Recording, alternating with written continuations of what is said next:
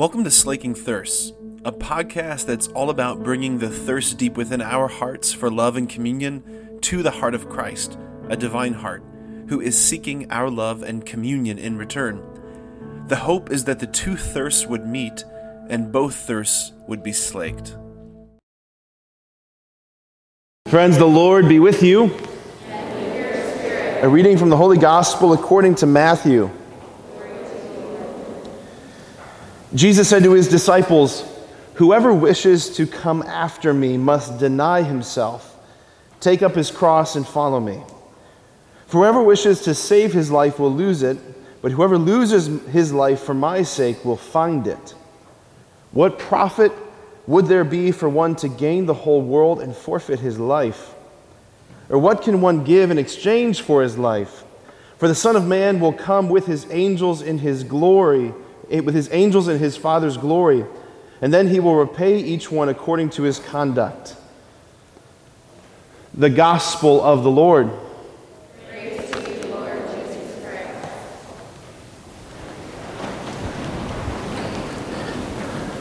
All right, today's feast day, Saint Padre Pio. Say Padre Pio.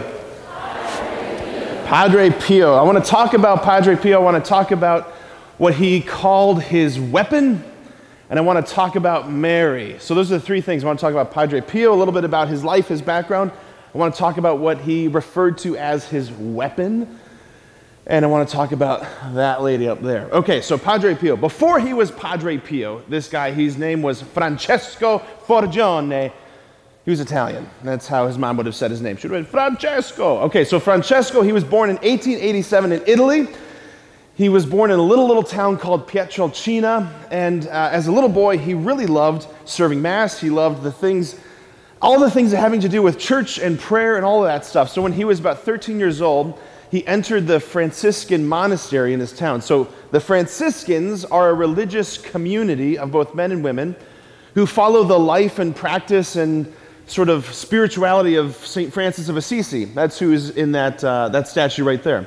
So Saint Francis of Assisi, he loved the poor, he loved the Lord, he loved life, he was an incredible saint. So when Francesco was 13, he joined the Franciscans, and in order for him to do that, his dad had to make some massive sacrifices. His father and his mother, they were farmers in their little town in Pietrelcina, but what he ended up having to do is his dad, in order to raise even more money, got on a boat and sailed to the United States, sailed to America, where he worked very, very, very hard in a city, and he sent money back to Italy so that Francesco could go to the monastery, so that he could learn how to study and be a priest. Amazing sacrifices. Amazing, amazing, amazing.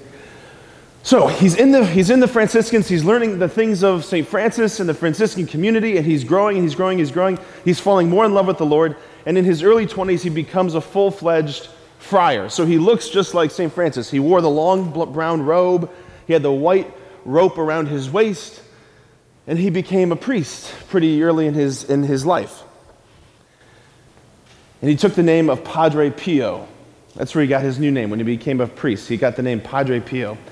Padre Pio really grew in holiness. And this guy, I'm telling you guys, this saint, Padre Pio, experienced some of the most incredible gifts from the Lord. Padre Pio, it's said that when he would pray, sometimes he levitated out of his pew. Think about that. We're not talking hundreds of years ago. We're talking about a guy who lived in like the early 1900s. Okay, so this is not like, oh yeah, a long time ago, people believe all sorts of crazy things. No, we're talking like not that long ago. He levitated.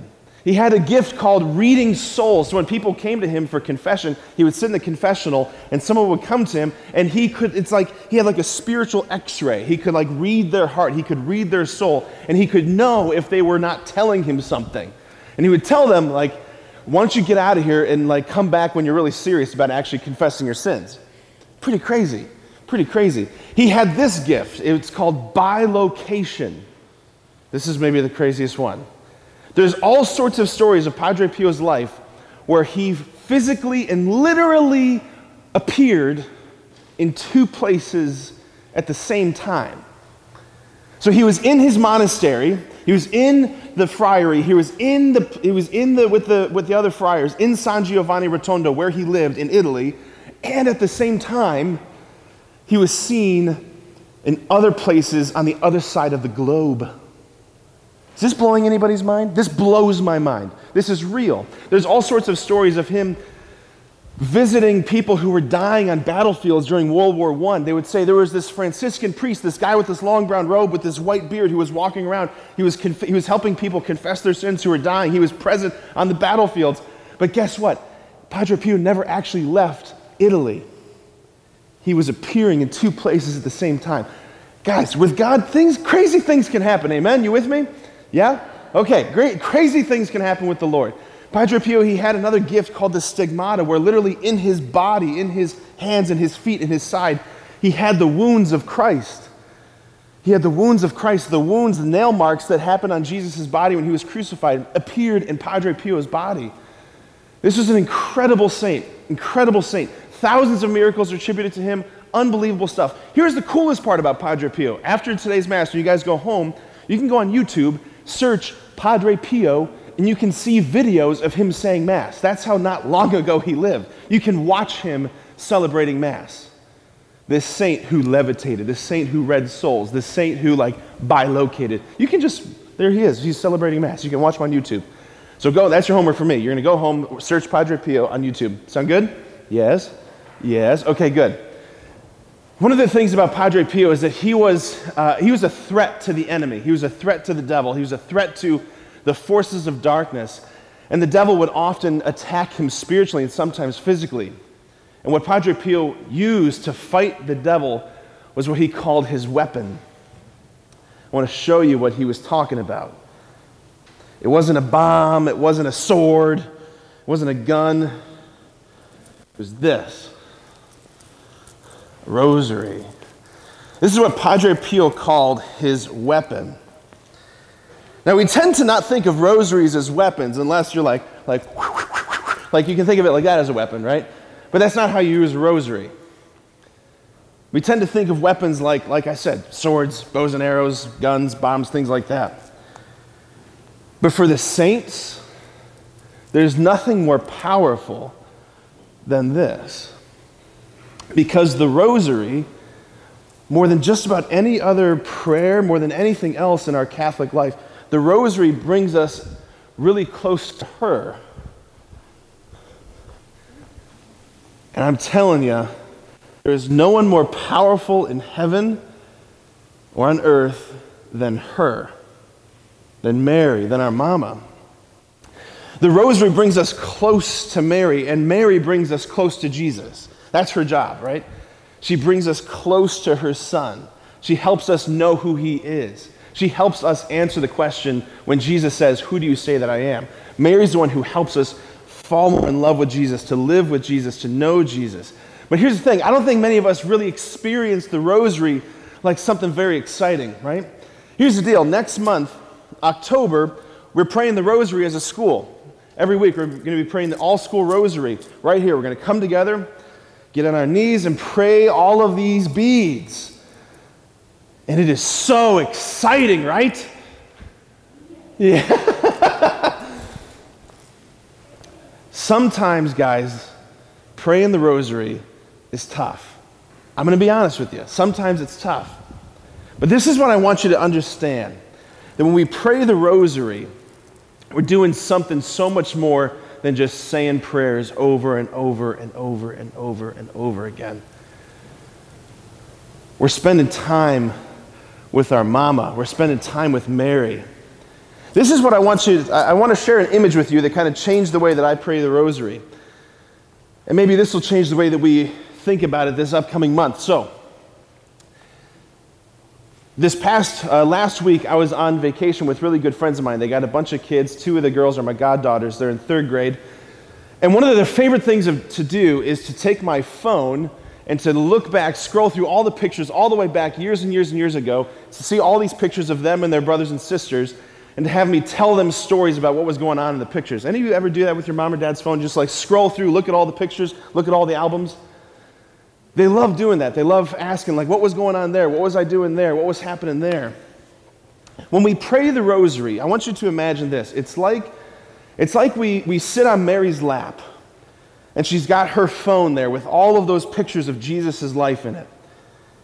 And as we pray those mysteries, whether it's like the wedding feast of Cana, or the nativity, or the presentation of the temple, or the resurrection, the ascension, the assumption, whenever we're praying these mysteries, it's like we're sitting with Mary, and she's just scrolling through the pictures with us. And we like, our job is to like imagine the scene. So this is what I want you guys to do for a second with me. I want you to close your eyes. I want you to imagine that Mary wants to take you somewhere to spend some time. Maybe it's like a favorite place in your house. Maybe it's a place in your backyard. Maybe there's a park bench or a swing set, but Mary wants to spend some time with you. In your imagination, where is she taking you? And I want you just to go there. I want you to picture yourself walking there with Mary. I want you to imagine that you sit down with her. Maybe you feel like you can sit down on her lap, so you sit on her lap, or maybe you sit right next to her. And she pulls out her phone and she says, I want to show you Jesus' nativity. I want to show you pictures from what that was like when he was born. All of that whole story of when Mary and Joseph traveled on the donkey, they traveled to Bethlehem, they got to the inn, there was no room in the inn, they had to go to the stable, the animals, that whole story of Jesus' birth. She's saying, I want to show you those pictures, I want to show you that experience, I want to show you those memories. So you sit down and she pulls out her phone and she pulls up the first picture, and I just want you in your heart, in your imagination, I want you just to picture what's the first picture she's showing you of that journey, of that experience. Maybe the first picture is a big picture of Mary's belly and she's really pregnant. Maybe the first picture is Joseph loading things up on the donkey. Maybe the first picture is them walking through the desert to get to Bethlehem. Whatever the first picture is, I want you to ask the Holy Spirit, show me the first picture, Lord, that you want me to see. Now I want you to imagine Mary taking her finger and just swiping to the next picture. What's the next picture from this whole experience that Mary's showing you?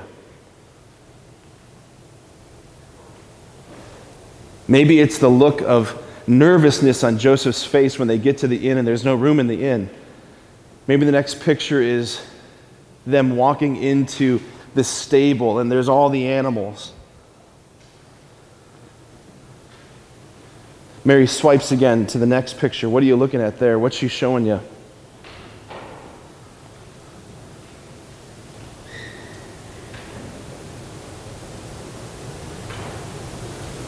Maybe it's a picture of Jesus.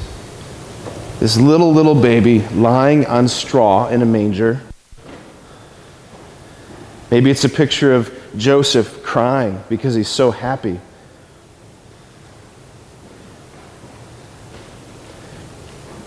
She goes to the next picture. Maybe you see the shepherds. What do those guys look like? What are they wearing? What are they holding? Do they have their sheep with them? Or do they leave them outside?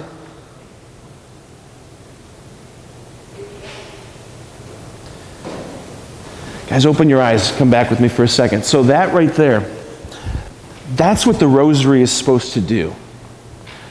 Padre Pio knew this, the saints knew it. This is the secret of the saints. This is why they call this the weapon, because it brings us into Mary and Jesus and Joseph's life. It helps us know our Lord. So this next month, when we're praying the rosary here as a school, I want you to really like use your imagination like we just did. As we were saying those prayers, I don't want you just to like over and over again, Hail Mary, full of grace, the Lord is with you, blah, blah, blah, blah, blah. I really want you to use your imagination. God speaks in your imagination. Repeat after me. God speaks. God speaks. Say it like you mean it. God speaks. God speaks. In my imagination. In my imagination. That's why he gave you an imagination, so that that could be the place where he speaks. Padre Pio knew it. The saints knew it. And now we know it. So we got to do it. Amen?